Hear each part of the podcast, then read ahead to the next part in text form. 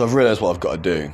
I wanted to do Cast as this comic book superhero style thing, but that was an idea that came about later. Um, after me and Michael stopped talking for a while, and I, I worked about thing. I, w- I worked on a superhero project, uh, and I had this idea for Safeguard a while ago.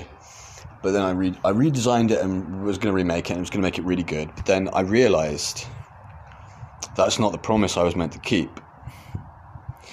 I should have always been designing a sci-fi world, a, a universe. Um, so going back to the Laugri and uh, going back to things like Silo Berry and Brandon Quinn, I needed to be telling that story. That's the one that I should be doing, and I, I need to it at the forefront. So what I need to do is go back to Topia and find a way to connect Topia to Janira, and I can work outwards from Topia telling the story.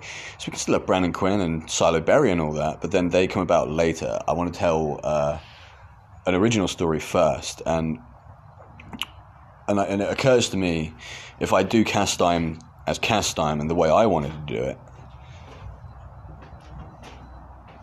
it would be changing the thing irreparably. I'd be breaking it.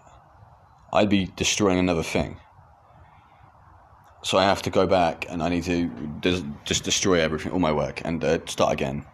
Topia. That's what we're working on, Topia. And I don't care what the locals call it. The locals can call it Castime. I might I might include that as like a reference. The locals call the planet Castime, but everyone else calls it Topia. And it, it, it's a kind of ironic name because it's the only planet to survive an attack from a certain species later on. The entire surface of the world is destroyed, and it's kind of poisonous air with gas and stuff like that. And yeah, Topia, my Topia. In mine and Michael's Janira. So I need to actually work into that.